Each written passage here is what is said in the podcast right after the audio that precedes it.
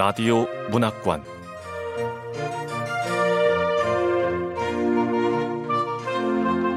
한국 단편 문학 특선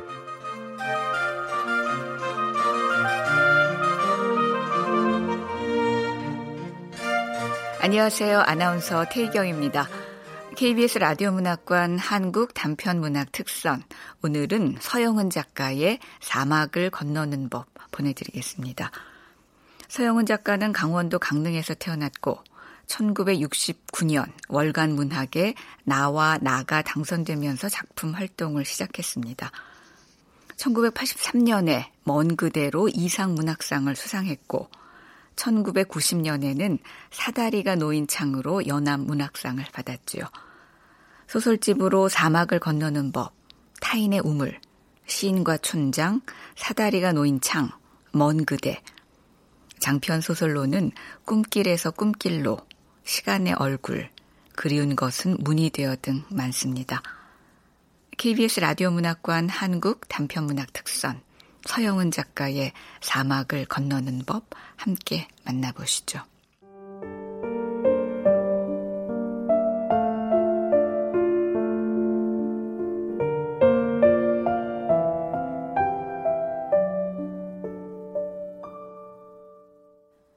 사막을 건너는 법. 서영은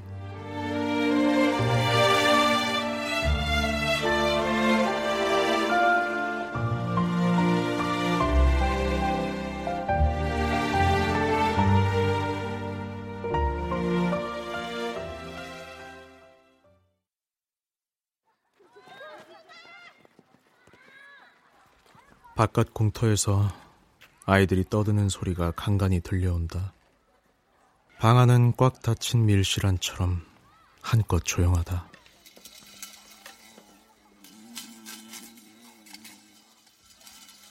파리 한 마리가 아까부터 유리창 주위를 맴돌며 빠져나갈 틈을 찾고 있다. 이윽고 나는 장의자에 앉아있는 윤남이에게로 시선을 옮겼다.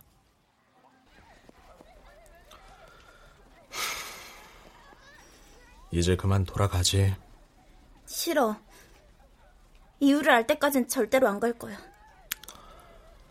하... 나는 문득 그녀의 결연한 목소리가 지금까지 우리 사이에 가로놓여 있던 침묵보다 더 견디기 어려운 것처럼 느껴졌다. 도대체 아까부터 자꾸 무슨 이유를 말하라는 거야? 마치 여태까지 내가 말한 것들을 하나도 듣지 않은 것처럼 말하네.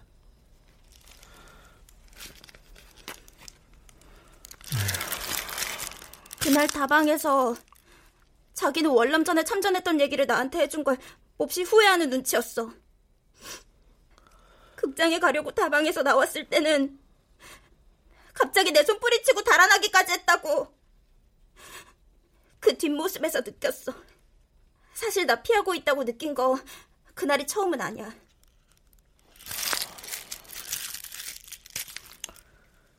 자기 월남에 갔다 온 뒤로 사뭇 딴 사람이 된 것 같아. 단지 나를 대하는 태도만 그런 게 아니라 인생 전부를 포기하는 것 같은 태도야. 그 이유를 알고 싶어.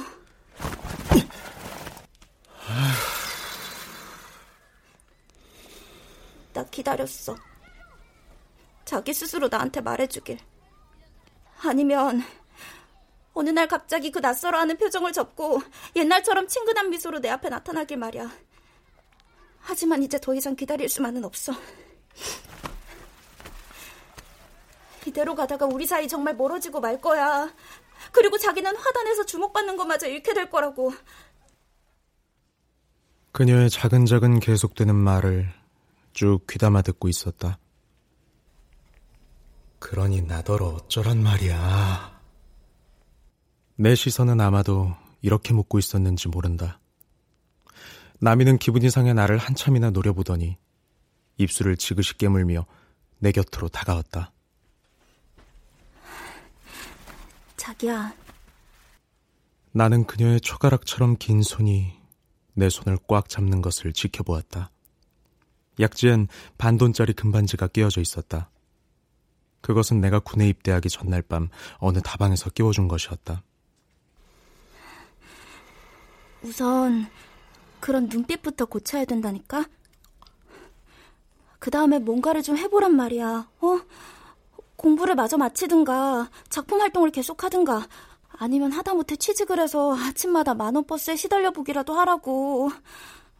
그럼 알 수 없는 무력감에서 벗어나게 될지도 모르잖아.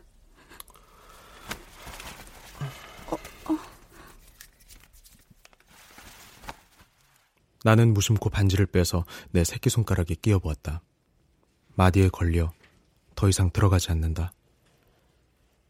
도로 빼서 그녀의 손가락에 끼워주자니 갑자기 잠긴 듯 가라앉은 목소리가 내 주위를 환기시킨다. 남희 씨. 응? 생각나? 월남으로 떠나기 전에 이 반지 남희 씨한테 끼워주면서 했던 말. 뭐? 그때 내가 남희 씨한테 그랬어. 이건 내가 돌아올 때까지 다른 남자랑 말도 하지 말고 보지도 말고 웃지도 말라는 약속으로 주는 거야. 그래. 다시 한번 그런 말을 해줄 순 없어? 나 바로 그 소리가 듣고 싶은 거야. 그럼 무슨 일이 있더라도 참고 기다릴 수 있어. 하지만 이대로는 안 돼. 나 이유를 알기 전까지 못 돌아가.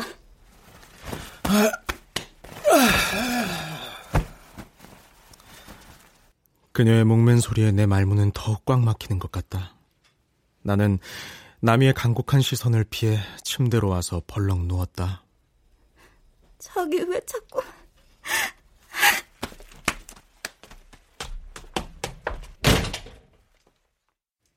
한참 동안 나를 보고 있던 나미는 손으로 입을 가린 채 밖으로 뛰쳐나갔다. 나는 이내 내가 너무했나 싶어 따라 나가려다 그만두었다. 창밖으로 내다보니 그녀는 울면서 대문을 뛰쳐나가고 있었다.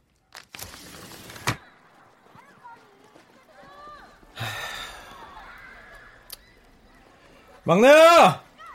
왜? 담배 한갑 사! 아, 몰라! 불만스러운 얼굴로 집안으로 사라지는 동생에게서 나는 식구들이 나를 지겹게 여기고 있음을 읽어냈다. 어쩌면 그게 당연한지도 모른다. 벌써 1년이 가까워 오니까.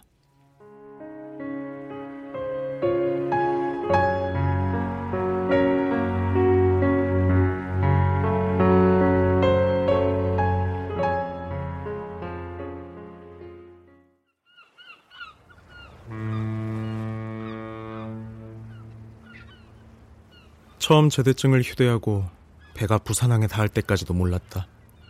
보고 싶고 그리운 얼굴들이 눈앞을 스쳐갔다. 꿈도, 낭만도, 일도, 야심도 다내 소나귀에 그대로 쥐어져 있는 듯 했다. 그런데,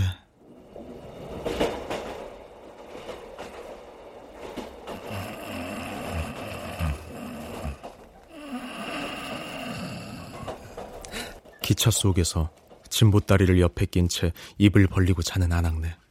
아, 이리 와봐. 아, 다른 사람들이 본단 말이야. 와봐. 남의 눈을 피해 몰래 희롱하고 있는 남녀.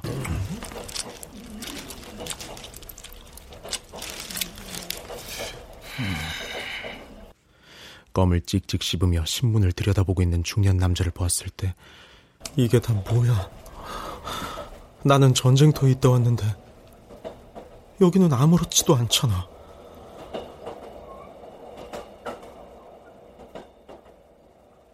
뭔가 크게 어긋난 기분이었다.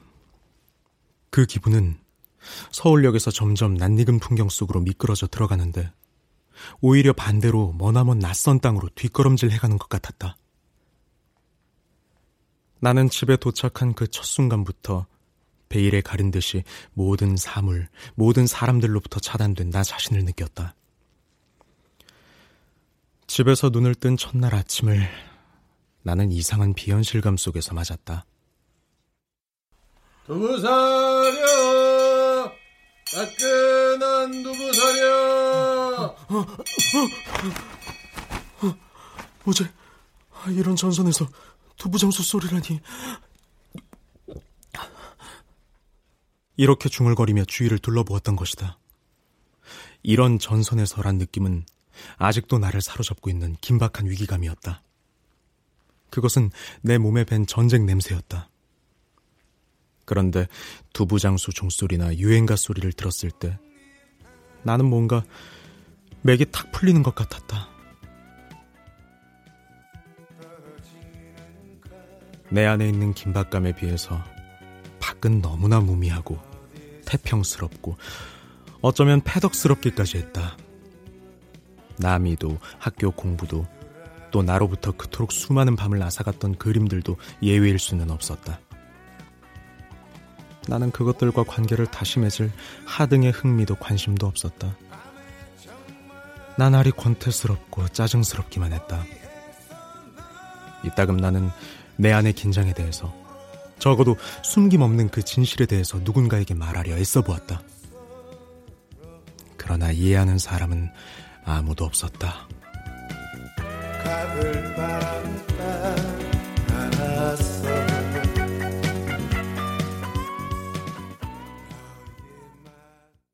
이제 생각이 난다.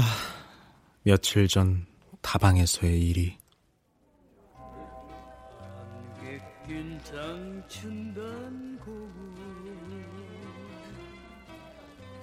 실내엔 담배 연기가 꽉 차 있었고 선정적인 허스키로 어떤 여자가 느린 곡조의 노래를 들려주고 있었다.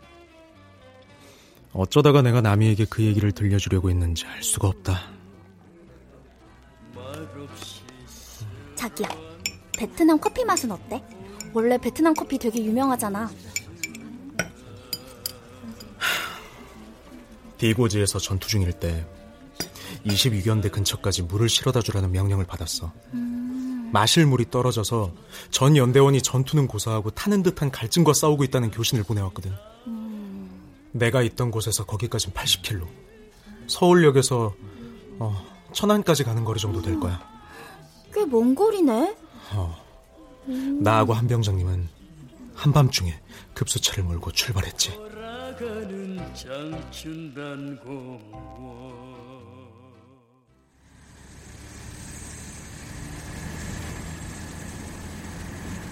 차이병. 예. 총소리 같은 게 하나도 안 들리니까 더 무섭지 않아? 별일 없겠지? 아, 그럼요, 한 병장님. 그럴 겁니다. 아니, 그래야죠. 한 치 앞도 분간할 수 없는 어둠과 정적. 목쉰 듯한 엔진 소리는 어둠과 정적의 벽에 부딪혀 바로 우리의 귓가에서 부서지고 부채살 모양으로 어둠이 지워진 헤드라이트의 반경 속에선 사물이 극도로 정밀해져 마치 입체 영화에서처럼 눈 속으로 뛰어들었지. 그 정밀함이란 길바닥에 뒹구는 돌에 묻은 티, 풀포기에 매달려 잠자는 벌레 같은 미세한 것들까지도 죄다 눈에 잡히는 듯했어. 나는 온갖 사물들이 바로 내 심장에 맞닿아 있는 듯한 그런 느낌을 이전엔 한 번도 가져보지 못했다고. 이따금씩 시커먼 짐승들이 길을 가로질러 쏜살같이 사라지곤 했지. 너!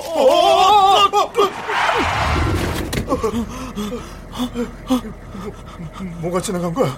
어, 지, 지, 짐승 같은데 하도 빨리 지나가서 모르겠습니다.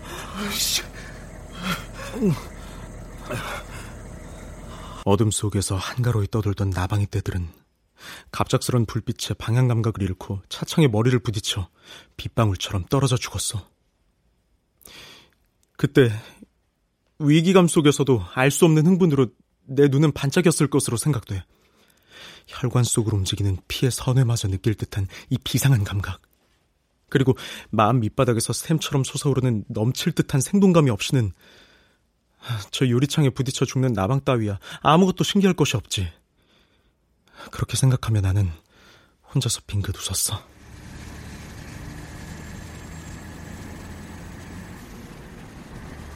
차이병은 무섭지 않나? 아 니요, 전혀. 이야, 대단하네. 여기선 적이 언제 어디서라도 나타날 수 있지. 저는 적보다 진정으로 무서운 건 무감각이라고 생각합니다. 뭔 소리야? 난 무서울 때 약혼녀 생각을 해. 어, 약혼녀 말입니까? 어, 난 제대하면 곧장 결혼할 거거든. 아, 언제입니까, 제대가? 석 달 남았지. 아, 그 차이병은 두려울 때 무슨 생각을 하나? 글쎄요. 어쨌든 저는 에, 지금까지 마치 꿈을 꾸다가 깨어난 것 같습니다. 이곳에 온 뒤론 생명의 한가운데를 관통하는 느낌이고요. 어? 응? 어, 어, 너, 왜 이러지? 이거, 아, 아, 뭐야? 왜 그러십니까, 한 병장님? 고장났나 봐.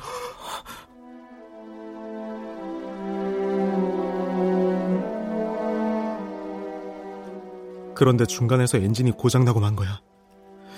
몇 시간 지체하고 나니 벌써 동이 트더군. 이제부터 정말 위험이 시작된 것이라는 생각이 들더군.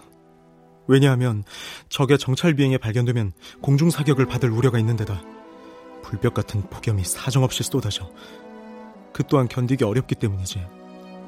우리가 전속력으로 달려 목적지를 8km 남겼을 땐 해가 중천에 와 있었어.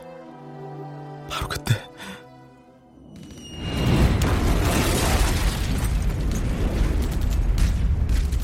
난데없는 포화가 지축을 울리는 듯한 굉음과 더불어 우리의 진로 앞쪽에서 불꽃을 터뜨렸어. 나는 눈앞의 아찔한 가운데서도 핸들을 잡고 있는 소나기의 힘이 팽팽함을 느꼈지. 달려, 달려!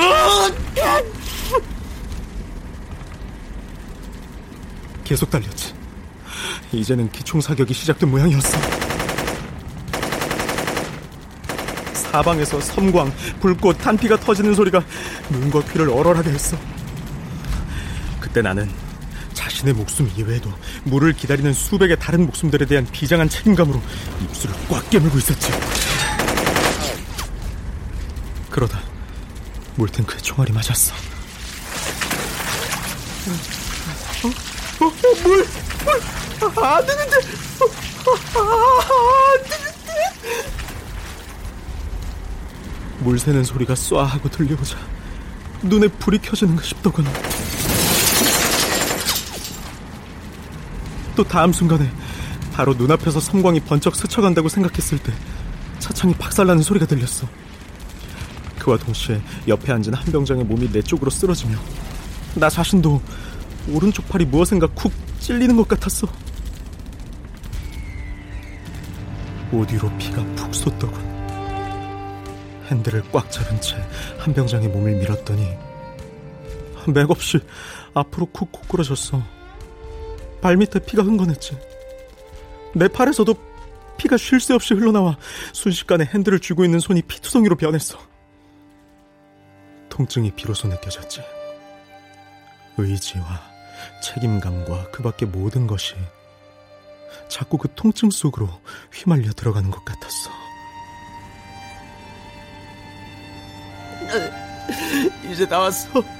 조금만 더, 조금만, 어, 조금만 더.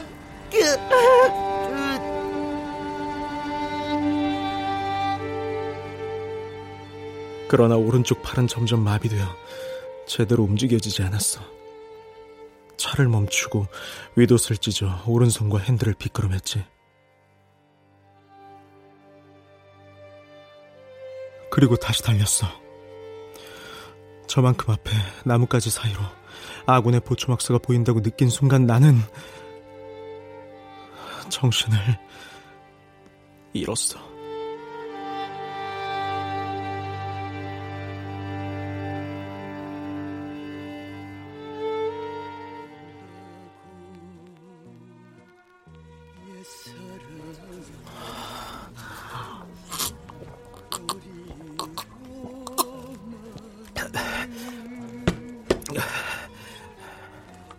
당시의 긴장이 되살아나는 듯 내 몸은 팽팽하게 부풀어 올랐다.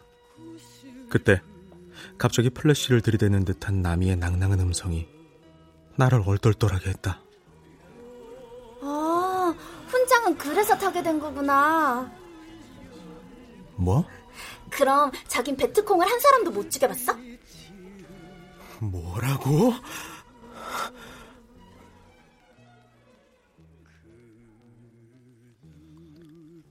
하얀 꽃무늬 드레스를 입고 마스카라를 칠한 눈으로 나를 말똥말똥 지켜보는 그녀가 그때처럼 낯설어 보인 적은 없었다. 결국 내가 들려준 얘기 속에 담겨 있는 의미는 그녀에게 하나도 전달되지 않았다. 피비린내 나는 전투도, 죽어 넘어진 전우도, 장렬하는 포화 소리도 그녀에겐 모두 활자화된 이야기 정도로밖에 들리지 않았던 것이다. 나는 언짢고 불쾌해서 다탁 위에 놓인 담배와 성냥을 집어들었다. 어, 왜? 어, 극장에 좀 더 있다 가도 되잖아. 어, 어, 가, 같이 가. 안녕히 가세요.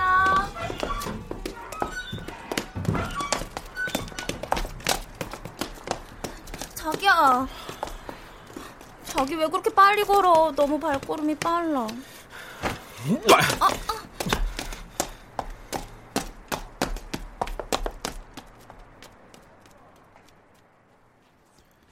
나는 와락 솟구치는 역겨움을 참지 못해 그녀의 손을 뿌리치고 뒤도 돌아보지 않은 채 마구 뛰었다. 이것이 그날 일어난 일이었다. 훈장.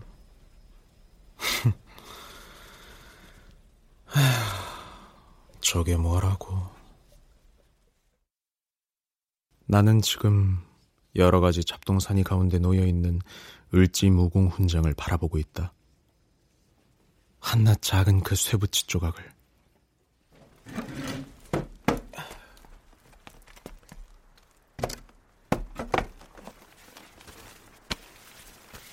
나는 의자를 북쪽 창 앞으로 끌어갔다. 여기에선 약 400평 가량 되는 공터가 내다 보인다. 며칠 사이 비가 내린 탓인지 공터에 물이 흥건히 고여 있다. 비가 오지 않더라도 음푹 팬 웅덩이에 늘 물이 고여 있어 잡초에 온상이 되어 있는 터지만 거기다 사람들이 쓰레기를 갖다 버려서 진흙투성이로 뒹굴고 있다. 그 한쪽 편에 때가 시커멓게 찌든 비치 파라솔 한 개가 펼쳐져 있고 주변으로 바람을 막기 위한 포장이 어설프게 쳐져 있다. 저기에 괴짝 한 개를 엎어놓고 뽑기 과자 만들어 파는 노인이 있었는데 노인의 단골은 공터에서 공을 차는 조무리기들이다. 아이들이 10원짜리 동전 하나를 내밀면 설탕에 소다를 섞어 만든 과자 두 개가 주어진다. 지금 파라솔 밑은 비어 있다. 손님도 주인도 없다. 물웅덩이 있는 곳으로 다시 시선을 옮겨간 나는 그곳에서 노인의 모습을 발견했다. 작달막한 키에 박박 깎은 머리가 눈에 익다. 그는 오늘도 여전히 검은 바지에 국방색 점퍼 차림이다. 노인은 지금 늘 데리고 다니는 누렁개의 목줄을 잡고 쓰레기와 무릉덩이 속을 헤치며 무엇인가 찾고 있다.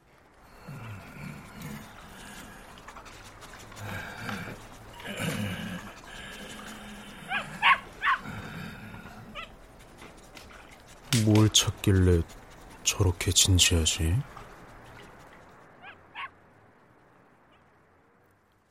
그 표정이 썩 진지하고 골똘한 것을 보면 필시 뭔가 아주 중요한 것을 거기에서 잃어버린 게 분명히 보인다. 늙은 개는 얼굴을 땅에 떨어뜨리고 이따금씩 킁킁 냄새를 맡으며 주인을 줬고 노인은 꼬챙이로 무릉덩이와 쓰레기 더미를 쑤시며 한 발짝 한 발짝 신중하게 옮겨가고 있다. 마침 뉘엿뉘엿 넘어가는 빛바랜 저녁 햇살이 그들의 행위에 긴박감을 더하고 있다. 나는 점차 그 광경이 불러일으키는 숙연함 속으로 깊숙이 빨려 들어갔다. 눈을 뗄 수가 없었다. 얼마나 지났을까? 건너편에 늘어선 집들 가운데서 아이 하나가 달려나와 소리쳤다. 할아버지, 뽑기 해주세요. 할아버지, 뽑기요. 뽑기. 에, 그, 그래, 알았다. 아이를 향해 돌아서는 노인의 얼굴에 실망의 그림자가 드리워져 있었다. 웅덩이 속을 찾아다닐 때와는 달리 비애가 얼굴뿐만 아니라 그의 전신에서 감돌았다. 이윽고 개와 소년과 노인은 한꺼번에 포장 안으로 사라졌다. 아휴, 저까짓게 뭐라고 이렇게 오랫동안 정신없이 쳐다본 거야. 아휴, 나도 참. 나 스스로도 믿어지지 않았다. 잠시 후 아이가 돌아가자 노인은 다시 개를 이끌고 아까의 그 장소로 되돌아가는 게 아닌가. 나는 의식적으로 보지 않으려고 시선을 딴 데로 돌렸으나 이내 다시 노인의 모습을 뒤쫓고 말았다. 뭔가 강한 지남철에 이끌리듯이.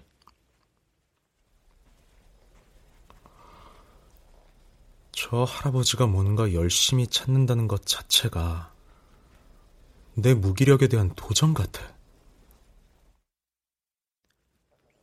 그 의식이 점점 뚜렷해지면 질수록 알 수 없는 분노가 서서히 끓어오르기 시작했다.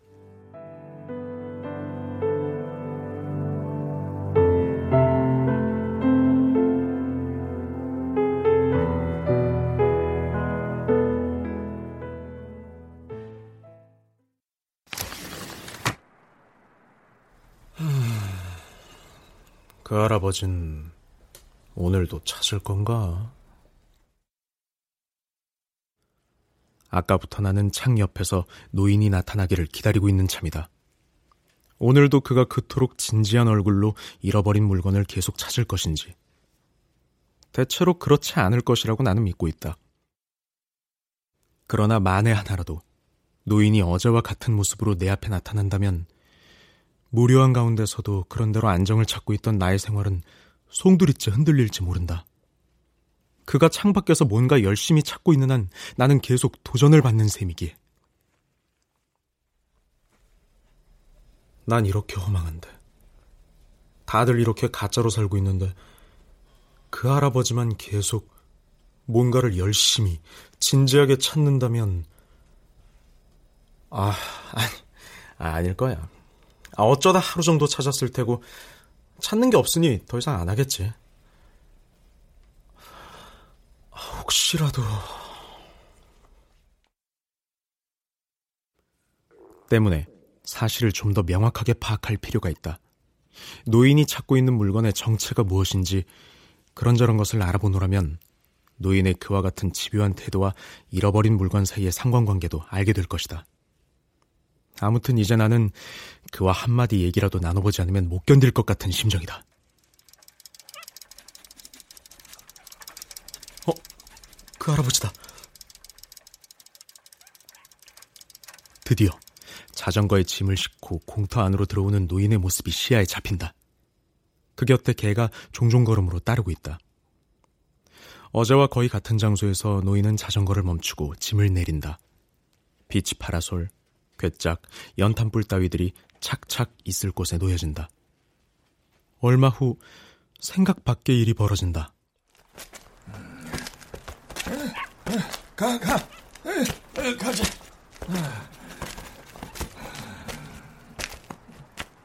준비를 끝낸 노인은 이내 포장 안에서 빠져나와 개를 데리고 무릉덩이 쪽으로 간다. 개는 하루 사이 아주 눈에 띄게 쇠약한 모습이고 노인도 지치고 피곤한 모습이긴 하나 끈질긴 어떤 힘이 그의 전신에서 면면이 솟아나오고 있는 듯하다. 나는 혼란스러운 마음으로 방안을 오락가락했다.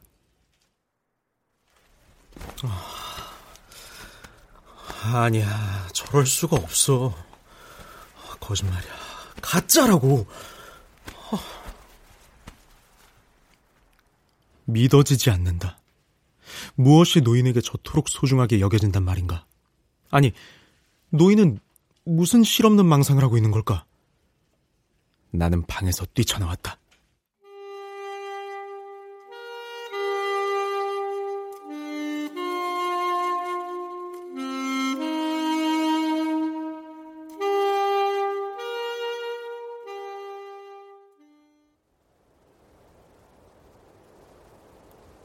공터에 이르러 잠시 동안 더 지켜보다가 포장으로 가서 뽑기 하러 오는 아이들처럼 노인을 불렀다.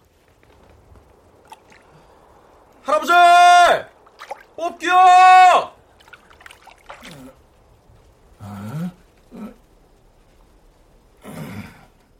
내 목소리가 큰 탓인지 노인은 첫마디에 뒤돌아보았다. 표정이 달라질 법도 한데 노인은 말없이 뒤따르는 개와 함께 내게로 다가왔다. 이때 나는 비로소 노인의 얼굴이나 차림새를 가까이서 살펴볼 수 있었다.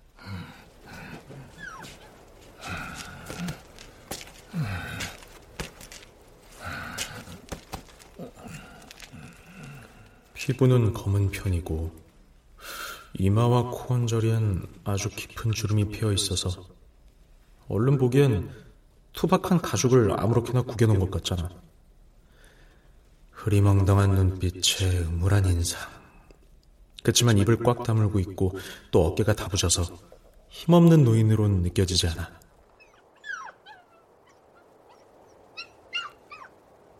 노인의 차림새는 얇고 후줄근한 검정 바지에 국방색 점퍼.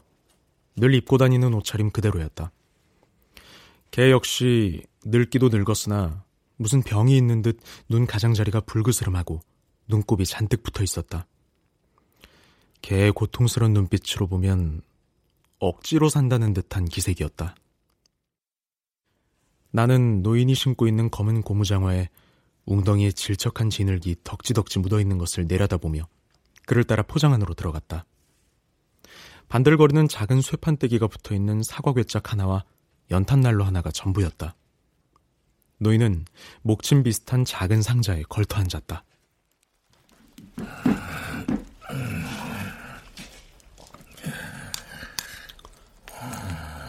아, 아 뽑기가 설탕을 국자에 넣고 불 위에서 끓이는 거구나.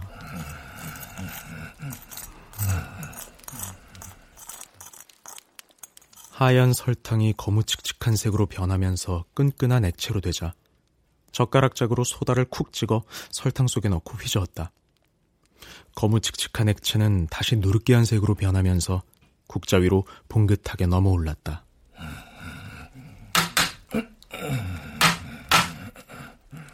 노인은 그것을 철판 위에 엎질러서 또 다른 철판으로 꾹 눌렀다. 꾹 눌렀던 철판을 들자 초지장처럼 얇은 과자가 만들어져 나왔다.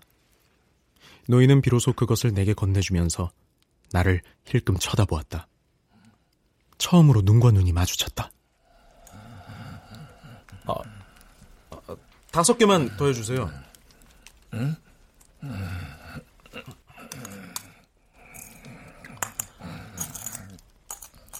저기 어르신, 저 웅덩이 속에서 뭐 잃어버리셨어요?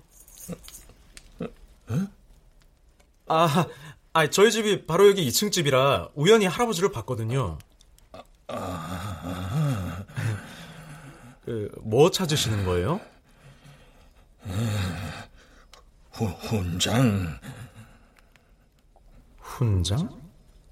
음, 얘기를 털어놓게 하려면 과장된 호기심을 보여줘야겠지? 아, 훈장이요? 아, 무슨 훈장인데요? 예, 아들이 월남전서 받은 거야. 아하, 무슨 사연인지 대충 알겠구만. 아, 이걸 가지고 내가 긴장했다니 원. 아하, 아드님이 월남에 가 계시는군요. 내 얘기를 해? 아니야, 말자 말아. 아, 전투에 공운이 컸었나 보죠? 그, 그거 말고. 어... 그 녀석이 글쎄, 에, 맹호 작전이라나 뭐라나, 에, 그런 싸움터에서 혼자 배트공을 열 명이나 죽였다네. 아, 아, 굉장히 예, 용감 무쌍했군요. 예, 그럼. 아이, 그 녀석. 열대 쌀 때부터 이 뒷산서 멧돼지를 혼자 잡은 놈이거든. 우와, 그래요? 이, 그뿐인 줄 아나? 이, 힘이 정말 장사였어. 쌀한 가마니를 지고 십리길을 넣거니 갔다니까. 아이, 뭐, 그렇다고 미련한 건 절대로 아니야. 이 중학교도 고등학교도 죄다 호동으로 나왔거든. 예, 참 훌륭한 아드님을 두셨습니다. 아, 아이 그런데 지금도 월남에 있습니까? 아니야. 아이, 죽었어. 걔뭐 아, 안케 뭐라나 하는 싸움터에서. 아, 아, 그 유명한 앙케고지 탈원 작전 말이군요. 아, 저도 신문에서 봤습니다. 아, 근데 할아버지, 어쩌다 그 귀중한 훈장을 잃어버리셨습니까? 그애 생각날 때 꺼내보려고 늘 폼속서 지니고 다녔는데 애 어떤 꼬마 녀석에게 그걸 보고 하도 보채서 잠시 주었거든. 근데 그 녀석이 달고 다니다가 그만 잃어버렸지 뭔가. 애들 말로는 걔가 그 훈장을 달고 이제 저 무릉덩이 있는 데서 놀았다는 거야. 아, 그래서 아 훈장은 어떻게 생긴 건데요? 뭐 사람들이 그러는데 을지 무공 훈장이려나. 그러면 지금 내 방에 있는 것과 같은 것이다. 내게는 작은 쇠붙이에 불과한 것인데 노인은 그것을 절대에 가까운 의미처럼 생각하고 있는 것이다. 나는 야릇한 웃음을 감춘 채 짓궂고 비아냥거리는 기분으로 다시 물었다. 어르신은 그럼 지금 누구랑 사십니까? 아홉 살짜리 손녀딸. 음, 다른 분은 안 계시고요? 음, 할멈은 아들이 전사했다는 소식을 듣고 실신하더니만 그 길로 영 깨어나질 못했고 며느리는 아들이 월남 간지 넉 달 만에 바람이 나서 어린 것 버려둔 채 어디론지 행방을 감췄어. 아휴, 예, 퍽 쓸쓸하시겠습니다. 음, 뭐가 쓸쓸해. 손녀가 있는데. 그 녀석이 신통하게도 내가 집에 돌아가면 밥을 해서 아랫목에 묻어놓고 기다리거든. 아, 네. 아, 그런데 저 개는 어디가 아픈 모양이죠? 나는 사지를 땅바닥에 축 늘어뜨리고 멍하니 앞을 바라보고 있는 개를 가리켰다. 개가 오히려 산다는 것의 허망함을 더 잘 알고 있을 것 같았다. 음, 이 저놈도 지 주인 기다리게 지친 거지. 어, 아 주인이 어르신 아니세요? 음, 아니야. 우리 그 녀석이 군에 입대하기 전에 이 젖도 안 떨어진 강아지를 어디서 얻어와 애지중지 길렀거든. 음, 저놈 주인은 우리 아들이야. 어? 아, 자, 여기. 예. 동전 새 잎을 치르고 나서 나는 자리를 털고 일어났다. 그것을 깡통에 집어넣고 노인도 자리에서 일어났다.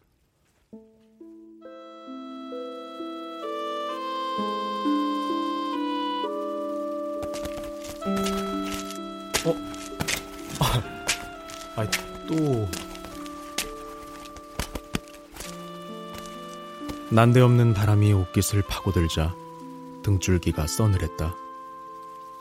노인은 등 뒤에서 자기를 비웃는 눈길이 뒤쫓고 있는 줄도 모르고 다시 개와 더불어 웅덩이 쪽으로 묵묵히 멀어져 갔다.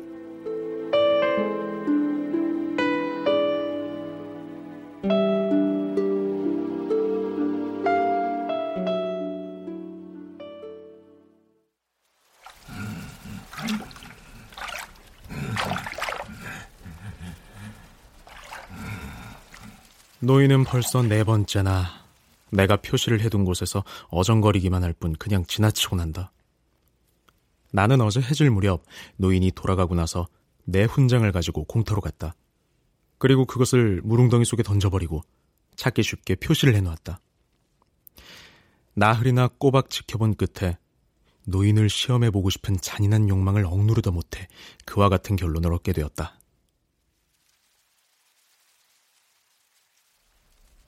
그까짓 훈장이 뭐라고. 근데도 할아버지가 매일 아들의 훈장을 찾는 건 인생이 얼마나 허무한지 몰라서 그런 거라고. 노인의 눈 속에서 희망도, 의지도, 집념도 다 사라지고, 대신 사막처럼 막막하고 끝없는 허무의 모습이 비치는 광경을 보아야 나는 비로소 이전의 생활로 안심하고 돌아갈 수 있을 것이었다.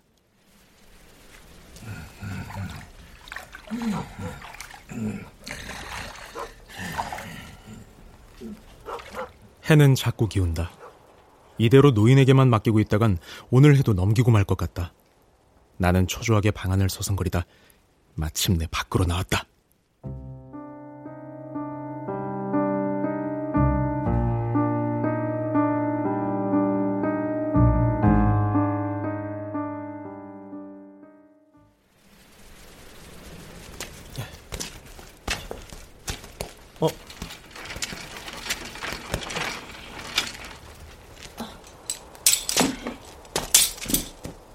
간장 팔러 다니는 소년이구만. 할아버지, 많이 벌었어요? 음, 그래, 벌었다. 참 웃긴 양반이야. 소년이 제 집처럼 횡하니 포장 안으로 들어가 버리자 나는 천천히 노인의 등 뒤로 다가갔다. 얼마 동안 노인의 하는 양을 지켜보다가 넌지시 말을 건넸다.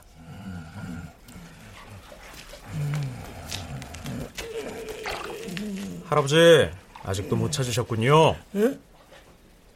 어? 할아버지 표정이 왜 저래? 왜 저렇게 놀라지? 아, 아니 제가 찾는 것 좀 도와드릴까요? 아, 보세요. 이렇게 장화까지 신고 꼬챙이도 구해왔습니다. 너스레를 떨며 말을 붙여도 달다 쓰다 말 한마디 없었다. 표정 또한 무뚝뚝해서 도무지 노인의 의중을 헤아릴 길이 없었다. 없으나 마나 노인에 대한 나의 시험은 이미 돌이킬 수 없었다. 나는 웅덩이 물속으로 성큼 발을 들여놓았다.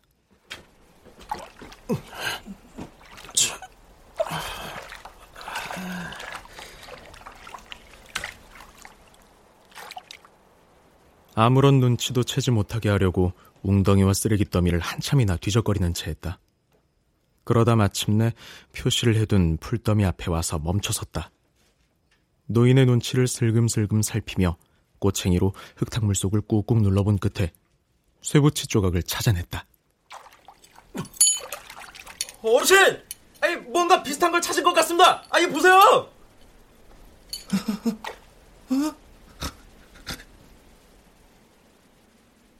노인은 잠시 자기 눈을 의심하는 듯 바라보고 섰다가 천천히 내게로 다가왔다.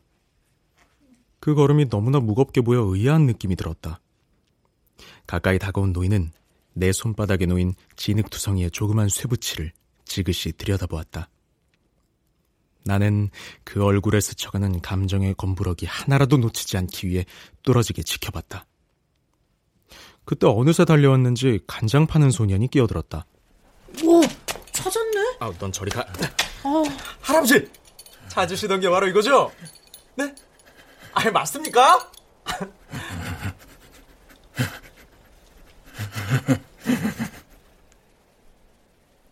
흥분을 감추지 못하는 척 다그치는 나를 노인은 찬찬히 고개를 들어 쳐다보았다. 그 얼굴에는 실망하는 빛도 기뻐하는 기색도 없었다. 경멸하듯 차갑게 나를 노려보는 눈이 있을 뿐이었다. 나는 영문을 몰라 어리둥절할 수밖에 없었다. 그때 노인은 씹어뱉던 뇌깔이었다. 이런 바보 같은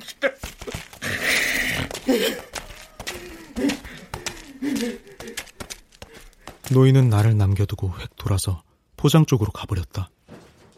나는 맥이 풀려서 멍청이 서 있었다. 그때 소년이 내게서 훈장을 채뜨리며 말했다. 어, 아저씨, 이거 나 줘요. 할아버지는 아무 소용도 없다고 하셨거든요. 뭐? 너 방금 뭐라 그랬어? 아, 하, 할아버지가 이걸 소용없다고 하셨다고? 이 훈장 저 달라니까요. 아 그래 그건 너 가지고 묻는 말에 대답이나 해. 할아버지가 훈장이 소용없다 그랬다고? 그럼요 틀림없이 그랬어요. 그러니까 이걸 여기 버렸지. 버리다니. 웬 꼬마한테 줬다가 잃어버렸다는데? 에이 아니에요. 할아버지가 버리셨어요. 아 무슨 말이야? 아 할아버지 말은. 근데 아저씨 누구예요? 어? 저 할아버지랑 잘 알아요? 아, 그건 내가 물어보려던 거야. 넌 저 할아버지 어떻게 알아? 우리 옆방 사니까요. 아 그래. 그렇다면 너 정말로 저 할아버지가 이 훈장이 소용없다고 하시는 걸 네 귀로 똑똑히 들었다 이 말이지? 그렇다니까요. 맹세해도 좋아요. 이건 아들이 월남에서 받은 건데요. 할아버진 이걸 벽에다 걸어놓고 늘 이까짓 게 무슨 소용이 있냐고 하면서 버릴까 보다 그랬거든요. 그래서 제가 전화 달라고 그랬는데 안 줬어요. 근데 어느 날에 이게 안 보여서 어쨌냐고 했더니 저 웅덩이에 던져버렸대잖아요. 내가 아까 웃긴 양반이라고 하는 소리 들었죠? 그게 그 소리예요. 아니 소용없어서 버렸으면서 뭐 때문에 도로 찾냐고요. 그러니까 웃긴 양반이지. 아니, 아, 아, 이렇게 되면 나의 예상은 완전히 빗나간 것이다. 노인의 얼굴에 나타난 집요함과 훈장의 관계는 도무지 알 수 없어지는 것이다. 나는 고개를 설레설레 흔들며 소년에게 다시 미심쩍은 눈길을 던졌다. 저 할아버지 지금 누구랑 사셔? 아무도 없어요. 혼자예요. 뭐? 아니, 손녀가 있다던데? 에이, 걘 벌써 1년 전에 죽었어요. 교통사고로. 주, 죽었다고? 아니, 그렇다면 뭐 때문에 그런 거짓말을... 저다 늙어 빠진 개는 아들이 키우던 거라며. 아, 참. 아저씨는 어디서 그런 엉뚱한 소리만 들었어요? 저 개는 누군가 병들어서 버린 걸 할아버지가 주워온 거예요. 훈장, 소녀, 개에 대한 것들이 모두 거짓말이었다니.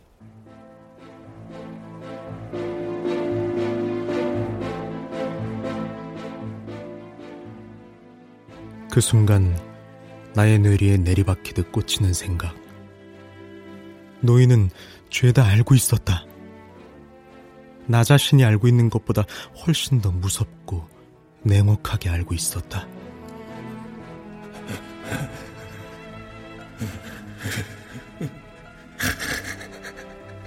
이까지 혼자이 다뭔 소용이라.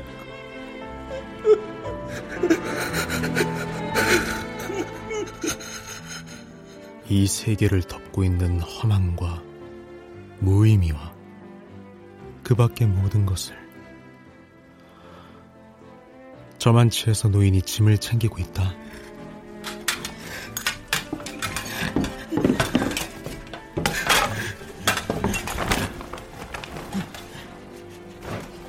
공터를 떠나려나 봐.